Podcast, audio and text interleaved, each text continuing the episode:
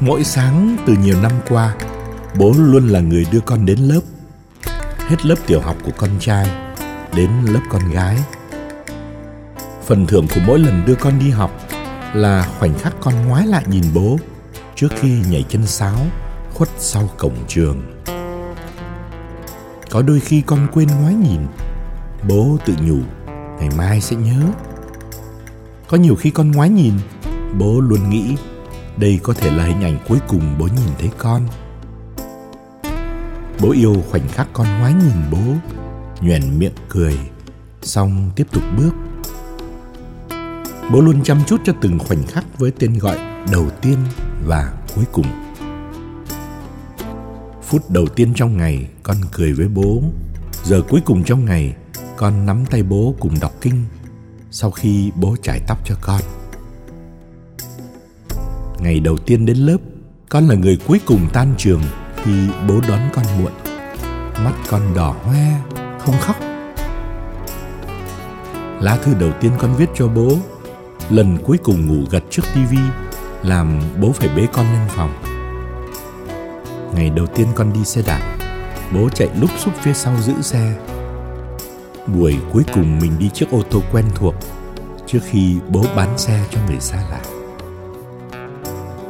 Có đôi khi bố tự quan trọng hóa chuyện ngoái nhìn, vì đó là khoảnh khắc của quyến luyến, trân trọng, tiếc nuối, thiết tha.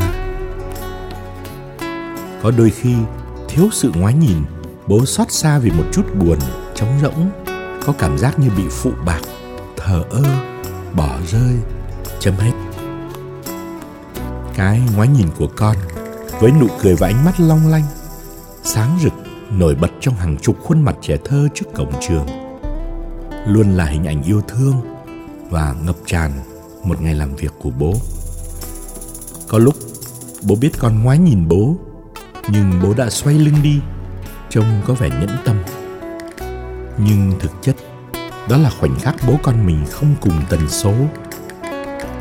Con nên biết rằng bố luôn nhìn con từng ngày, mỗi ngày, suốt đời bố. Có lúc tiễn một người đi xa, chỉ một cái ngoái nhìn làm đọng lại một dáng hình bất diệt. Có khi đưa một người đến gần, chỉ thiếu một lần ngoái lại, bóng hình dễ phôi pha.